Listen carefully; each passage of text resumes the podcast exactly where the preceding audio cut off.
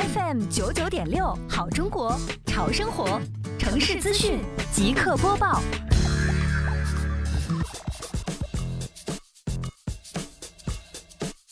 今天下午，杭州市西湖区双浦镇生活垃圾分类宣传活动走进了小江社区居委会，在这里，社区干部、保洁人员、分类人员三十余人。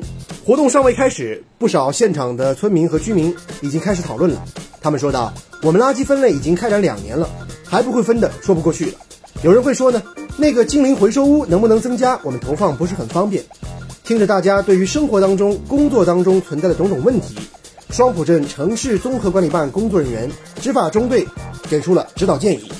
小江社区参与活动的人员对于易腐垃圾、其他垃圾分类已经非常熟练了，而对于精灵回收屋的操作和运用已经人人知晓，有害垃圾也能正确分类。